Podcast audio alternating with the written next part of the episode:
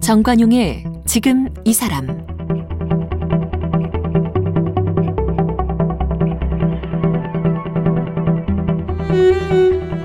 여러분 안녕하십니까 정관용입니다. 어느 날 갑자기 사고나 질병으로 장애인이 된 이른바 중도 장애인 이 전체 장애인의 무려 89%입니다. 온 몸을 내 의지대로 자유롭게 움직일 수 있었는데 하루아침에 장애인이 된다. 그 충격 이루 말할 수 없죠.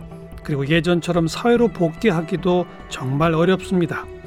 저희 KBS에서 이 드라마를 연출했던 김영진 프로듀서도요. 20여 년 전에 교통사고로 장애인이 됐습니다. 한때 잘 나갔던 PD로 마음은 현역처럼 팔팔했지만 드라마 제작 기회는 좀처럼 얻기 어려웠다는군요. 하지만 그 시간을 견디면서 재활했고요. 연출에 대한 꿈도 여전하답니다. 김영진 프로듀서를 만나봅니다.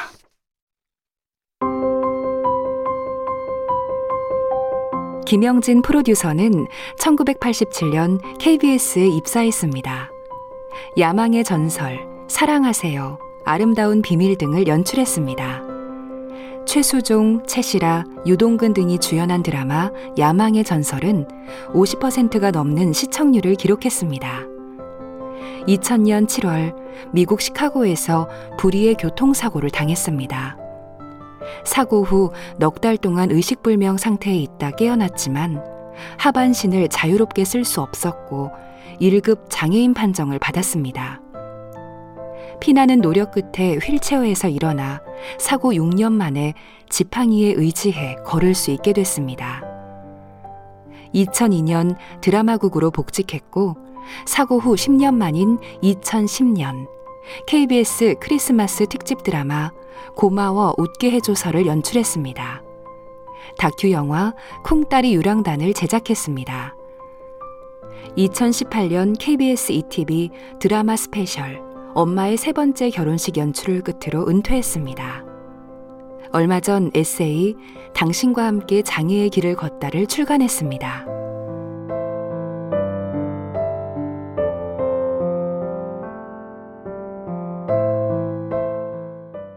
김영진 프로듀서 어서 오십시오. 예, 안녕하세요. 김영진입니다. 야, 그 유명한 야망의 전설 만드셨던 분이세요?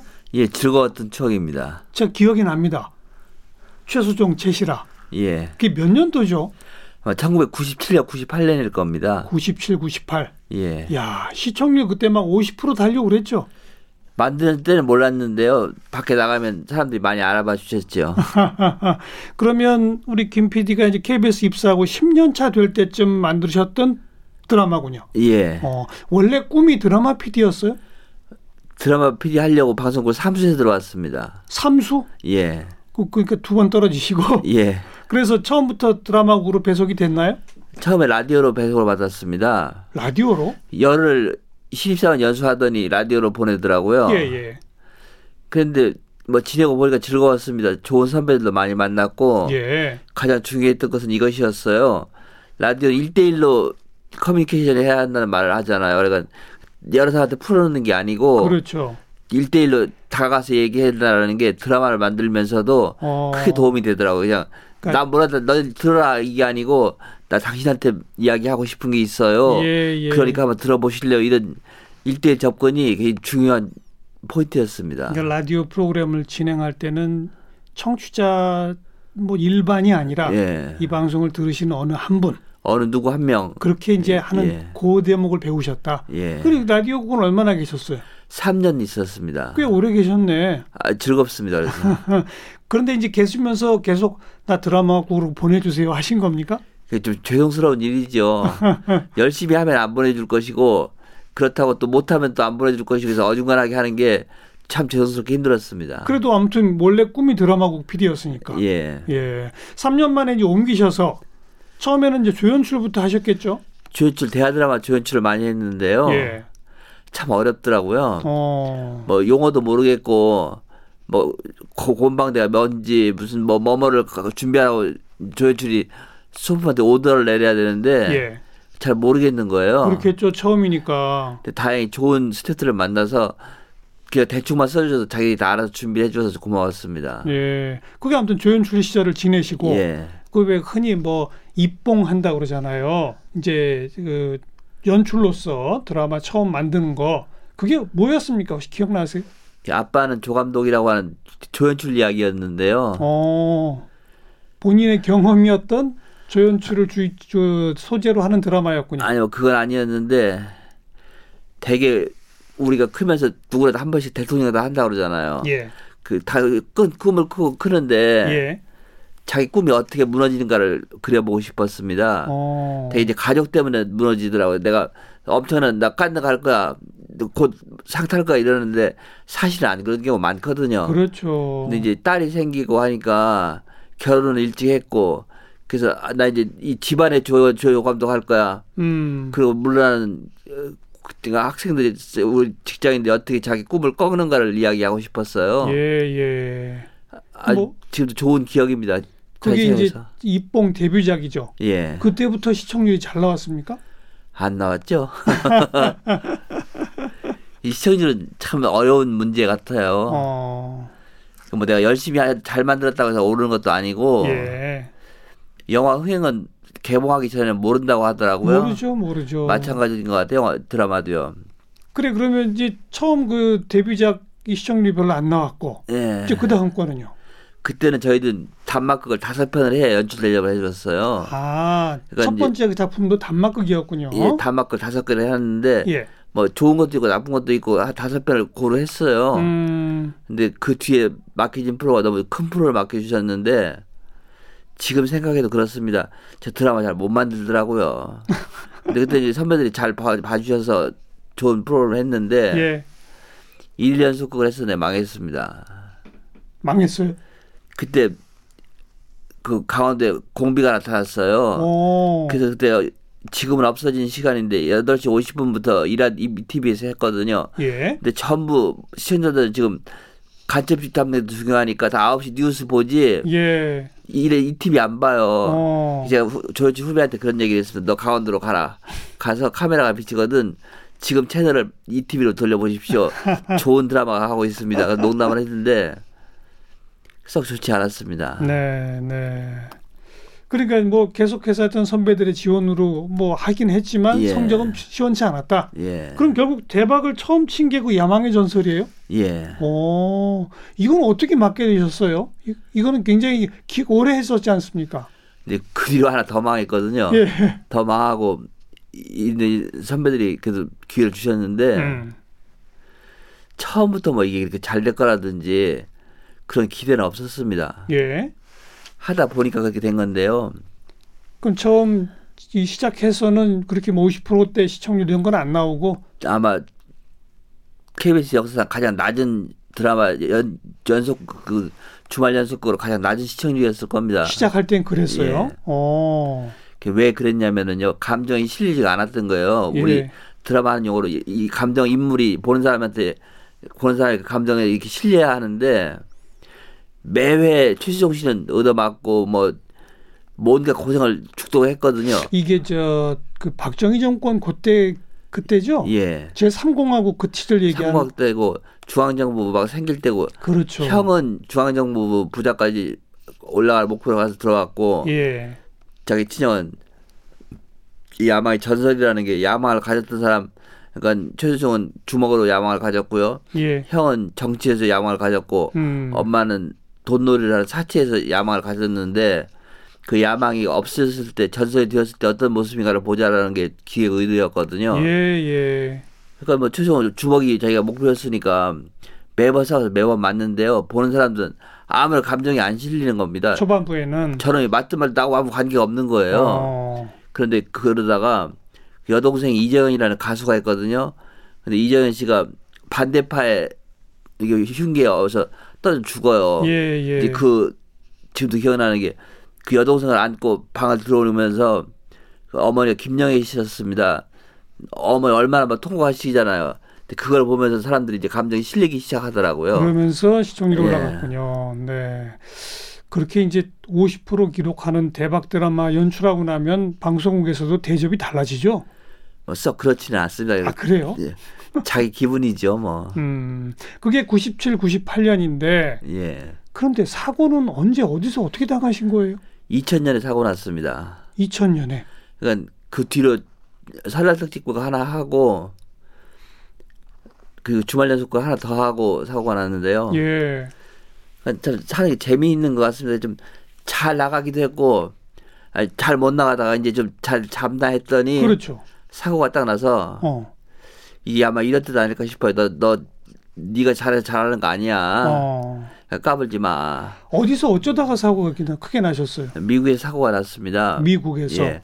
그때 가족이 미국에 가 있었거든요. 그래서 갔다가 한 일주일 동안 잘 돌아다녔어요. 일주일을. 예. 음. 그리고서는 이제 그쪽 동부에 있었기 때문에 시카고에서 차를 타고 갔는데 차가 전복이 됐다고 그래요. 가족들과 함께 타고 가셨어요? 예. 어이구. 렌트카를 했었는데요.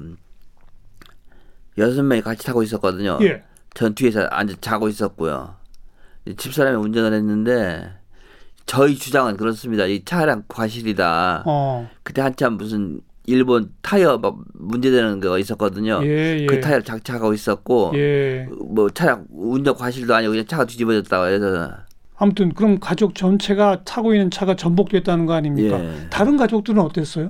저만 나- 다쳤죠 대표 선수로 아, 나머지 분들은 안 다쳤어요? 집사람도 경추를 좀 다치고 어. 이제 아들은 뭐 이빨이 다 나가고 했는데 그나마 잘 회복됐어요. 예, 예. 그러니까 사고가 딱 나고 몇 달 동안 혼수 상태셨던 거예요? 예, 소위 말하는 식물 인간이 됐었죠. 식물 인간으로 네 달을 그렇게 있었습니다. 네 달이나 예. 의식이 전혀 없었어요. 예. 어, 그때는 그럼 온몸이 움직이지 못했군요. 그 사이 이제 몸은 상하고 있었죠. 어. 저 그 뒤로 얼마 전부터 치과 다니면서 임플란트를 14개를 했거든요. 예. 치과 의사가 그런 이야기를 해요. 아마 그 당시에 중환자실에 있으면서 이빨이 다 망가졌을 것이다. 어. 그때 누가 네 목숨 살리는데 정신을 그렇겠죠. 살렸지 그렇겠죠. 이빨 봐줬겠느냐. 그러니까 그 4개월 동안 거의 식물 인간 상태로 의식도 없다가 어느 날 예. 갑자기 깨어나신 거예요. 예. 그래도 기적적으로 깨어나신 거네요. 그 저는요. 깨어나서 엄청 흥분했어요. 내가 얼마나 쓸모가 있으면 어. 나를 이렇게 살리셨을까. 어, 예. 나 이제 엄청난 영광들 일만 일어나겠다. 음. 근데 하나도 안 일어나더라고요. 10년 동안. 그래도 아무튼 딱 이제 깨어나서 본인의 몸 상태를 보니까 어땠어요? 참 고마운 것이요. 그때는 정신이 좀 혼미해서 기억이 전혀 나지 않습니다. 아 그래요. 그 당시에는 가족도 못 알아봤어요. 그랬어요. 예. 아, 그리고서 이제 4개월 만에 깨어나서 우리나라로 돌아왔는데요. 집사람이 찾아오질 않는 거예요. 음. 그래서 하루는 왔길래 물어봤어요. 왜이 남편이 병원에 입원을 했는데 이렇게 오지를 않냐 했더니 왔었대요. 매일 왔는데 기억이 안 나는군요. 그 저희 딸이 둘이 있거든요. 근데 예. 작은 애 이름은 수민이고 큰 애 이름이 정현입니다. 근데 작은 애가 왔는데 걔한테 정현아 이리 와봐, 정현아 이리 와봐. 어. 그랬 모양이에요. 그러니까 그래요. 딸이 자기를 안 부르니까 안 오니까 화를 냈다는군요. 그러니까 너는 왜 아빠 부르는데도 안 오니? 응, 응. 그 아이가 그때 그런 이야기를 하는 게 지금도 기억이 나요. 아빠가 이상해, 아빠가 이상해. 그런데 그렇죠. 그게 축복이었어요. 만약에 그 당시에 내 몸이 어떤지를 잘 알고 그랬으면 절망해서 죽었을지도 모를 것 같은데 예. 적당히 정신을 혼미하게 해놨기 때문에 예, 예. 지금도 네. 기억도 안 나고 예. 그때가 잘 넘겼다는 생각이 들어요. 그러니까 본인이 이제 하반신도 전혀 못 움직이고 이렇다고 하는 상황을 정확히 인식하기까지도 오래 걸리셨군요. 예. 그 그게 이제 인식이 딱 될 때, 아 나는 이제 일어나지도 못하는구나 그런 느낌이 딱 올 때 처음에 어떠셨어요 느낌이? 전 기본적으로 굉장히 긍정적으로 살려고 하거든요. 그래서 음, 음. 더 나쁜 생각은 안 합니다. 이렇게 이 상태에서 내가 이제 어떻게 하면 드라마 연출을 다시 할 수 있을까. 그래서 드라마 안 짜고 그랬어요. 예. 대본 만들고 시나리오 만들고 막 오는 사람에서 넌 이거 해라. 저, 서- 참. 무슨 드라마 시켜주지도 않는데 저부터 오늘 구상은 다 하고 있었죠. 그게 이제 사고가 2000년이고 그 병원 생활 뭐 거의 1년 넘게 하셨을 거고 2002년까지 했습니다. 2002년 까지 예. 그리고 2002년에 이제 일단 KBS로 복직은 하신 거네요. 예. 그죠? 여전히 2002년에 바로 드라마국으로 배속이 됐나요? 예. 그럼 또 어떤 역할을 맡으셨어요? 그래서 그 재미있는 것이 병원에서 장애인들하고 같이 있을 때는 제가 장애인이라는 느낌이 하나도 안 들었어요. 아하 근데 복직을 하고 나니까 장애인인 걸 알겠더라고요. 마치 꼭 인여인간 되는 느낌이었어요. 뭐 일을 시키지도 아니고 네. 말도 건네는 사람도 없고 투명 인간, 인여인간이라고 다녔는데 어 그때가 지금 생각하면 제일 괴로웠던 10년이었습니다. 그랬겠죠. 존재 가치가 없는 삶이었으니까요. 네, 네. 그래도 어. 네. 뭔가 뭔가 다른 뭐 드라마 제작은 아니더라도 뭔가 무슨 업무라도 맡기지 않았을까요? 드라마 기획반이라고 해서 저희들은 조직에 기획 업무를 하는 바- 부서가 있습니다. 그러니까 예, 국 전체의 사무적인 일도 다루고 예, 뭐 작가를 뽑는다든지 예. 탤런트 뽑는다든지 이런 일을 하는데요. 제작했던 사람들은 제작이 아닌 쪽에 나가면 그 못 견뎌 해요. 아, 그 욕심들과 하여튼 열정들이 있어서 네, 네, 힘들었던 10년이었습니다. 그렇군요. 드라마 제작 현장에서 물론 뭐. 뭐 악정 고투도 했지만 또 대박친 드라마까지 해봤던 연출가 입장에서 드라마 기획국 가서 이제 어찌 보면 그냥 사무 일이나 좀 봐라 이걸 못 견디셨군요. 예. 어 그게 그러면 10년 10년. 네. 그러다가 2000, 2010년에 크리스마스 특집 드라마를 연출했네요. 예. 이건 어떤 계기로 맡게 되셨어요? 그때 제가 단막극이 지금처럼 드라마 스페셜이라는 게 하나 있었습니다. 그래서 토요일 날 방송에 나갔었습니다. 토요일 날 나가는 단막극. 음. 그걸로 하려고 했어요. 그랬더니 방송이 예정돼 있는 날 방송이 취소된다는 거예요. 왜 취소됩니까? 했더니 그날은 방송 연예 대상이 나가는 날이래요. 방송 연예 대상 시상식. 예, 그래서 드라마가 나갈 수가 없답니다. 그래서 말도 안 되는 요구를 했죠. 그러면 특집으로 해달라. 음. 어차피 이게 기독교 얘기니까 크리스마스 특집으로 하자. 그게 말도 안 되는 요구였거든요. 근데 되게 잘 통과가 돼서 1TV로 옮기면서 특집으로 나가게 됐죠. 예. 근데 그건 아무튼 뭐 사고 복직 이후로도 무려 8년 후인데 그동안에는 계속 제작 기회가 안 주어지다가 그때는 어떻게 기- 기회가 주어졌어요? 그 상태 그 이후에 몸이 상태가 좋아지셨습니까? 기획은 끊임없이 했어요. 그래서 아. 누가 뭐라고 물어보면 너 뭐하냐 하면 기획은 해. 근데 언제 뭘 할지는 몰라. 예. 근데 그때는 뭐 전 때가 이래서 이르렀겠죠. 그래서 예. 국회의도 통과하고 이제 전체 편성회의도 통과를 했는데 예. 지금 생각하면 가장 기억에 남는 드라마이기도 하고요. 그게 고마워 웃게 해줘서라는 예. 제목이고 강원래 씨가 나오죠. 그 꿍따리 유랑단이라고 있습니다. 강원래 예. 꿍따리 샤바라에서 나온 이야기인데요. 그렇죠. 강원래 씨랑 제가 입원 동기예요. 세브란스 병원에 같은 시기 입원을 있어서 이번 동기. 예. 근데 하루는 그 자기네가 공연을 한다고 저- 오래요. 그래서 예. 어디서 했는데 영등포 뭐 구치소에서 한다고 그래요. 오, 그별 희한한 구 저기 나와 들어가는데 뭐 사- 카메라 못 됩니다. 핸드폰 놓습니다. 다 가서 갔는데요. 구치소에서 하는 공연. 거기 또 작은 강당 작은 강당이라고 해서 허접하게 짝이 없는 강당이죠. 예.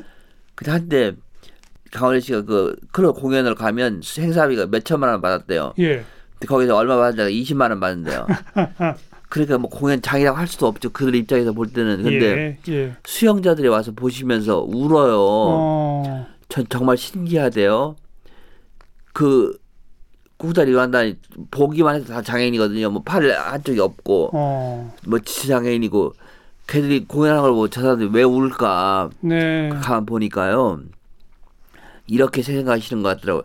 저게 몸이 저렇게 불편한 아이들도 저렇게 무대를 뛰면서 즐거워하는데 나는 이게 뭔가 이런 생각을 하는 것 같아요. 음. 네. 나는 왜 구치소에서 이러고 있나? 옹성한 놈이 음. 쟤들은 저렇게 뛰어다니면서 자기 삶을 사는데 예. 예. 나는 왜 이럴까.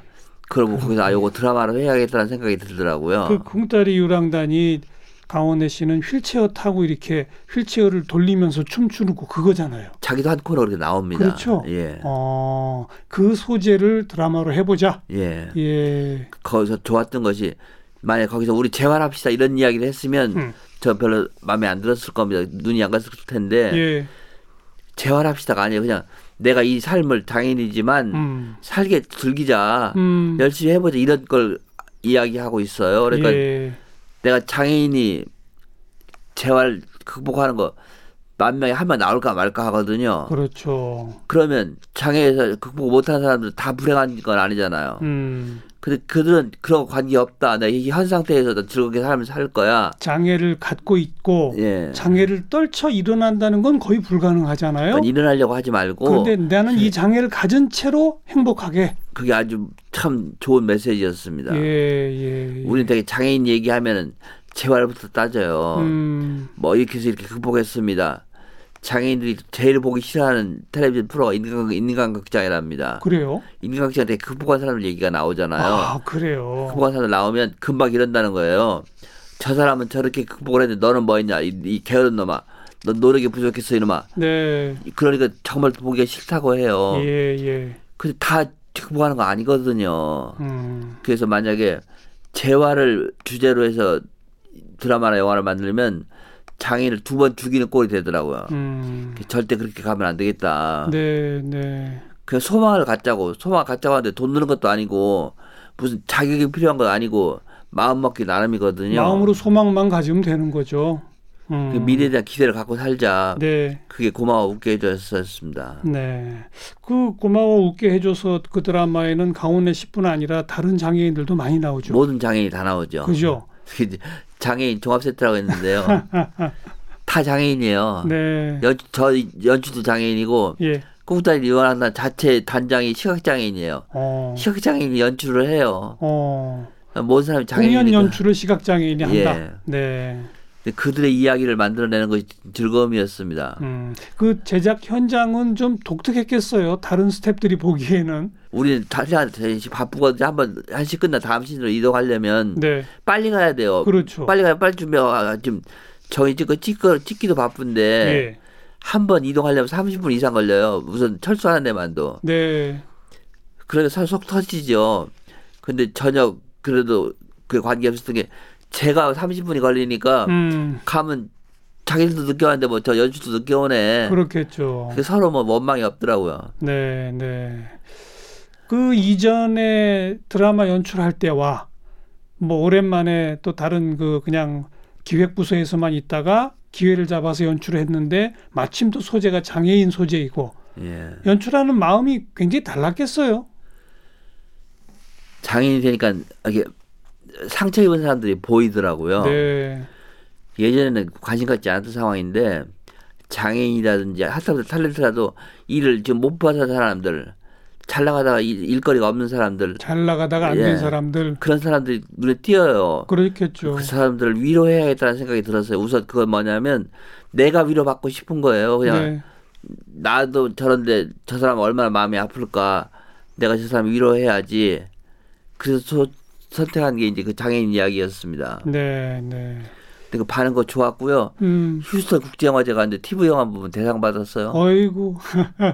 그 못했죠. 그다음에 다큐 영화 쿵따리 유랑단 제작도 하셨더라고요. 근데 그건 이제 그 고마워 웃게요 해줘서를 촬영을 하면서부터 시작했습니다. 예, 예. 만드는 과정도 같이 또 다른 카메라 찍었거든요. 예. 그래서 그 드라마를 만들 때 얼마나 이 사람들이 고생하면서 이 드라마를 찍었나 그걸 영화로 만들었죠. 음. 드라마를 만드는 과정을 쭉 따라서 찍은 게 다큐 영화가 예. 되고 그렇군요. 그 중에 기억 남는 건 하나 이런 게 있었습니다. 예. 드라마를 찍는데 휠체어를 하다 떨어져요. 그 여자 주인공이 어. 떨어져서 참 중단됐거든요.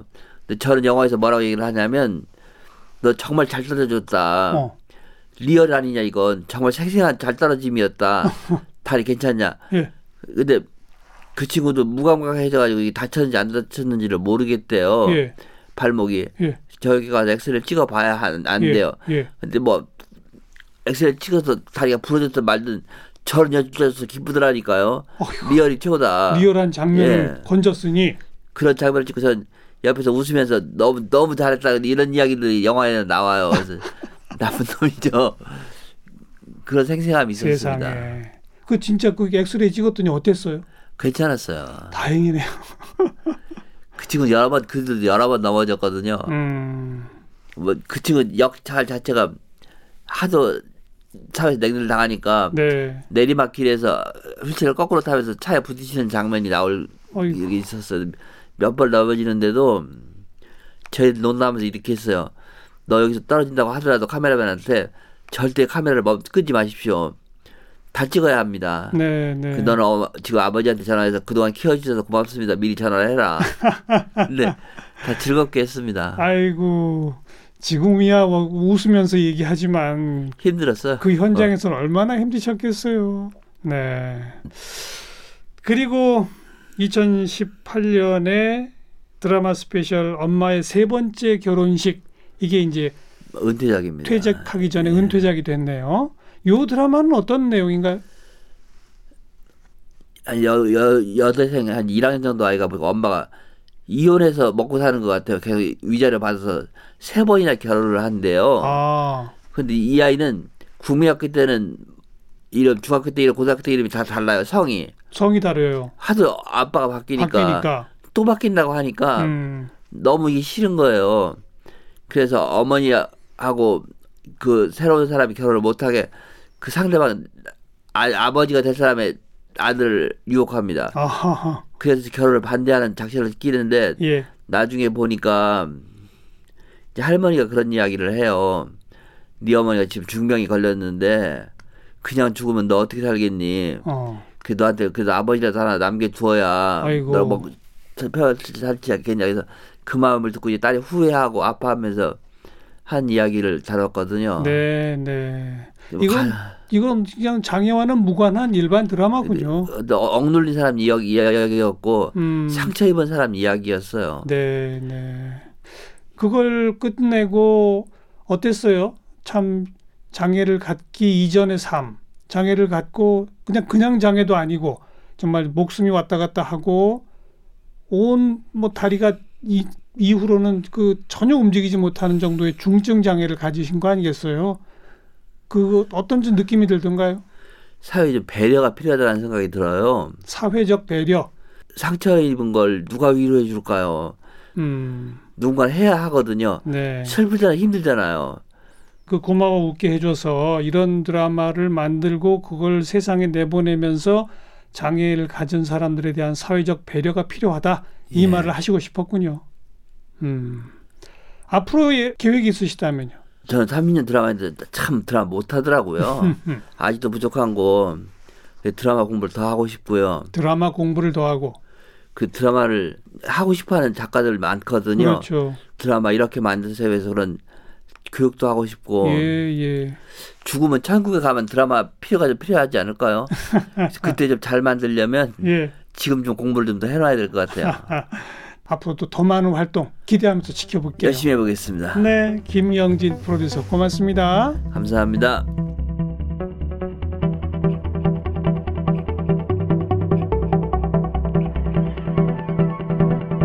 오늘 함께하신 정관용의 지금 이 사람은 KBS 홈페이지와 모바일 콩, 다양한 팟캐스트를 통해 다시 들으실 수 있습니다.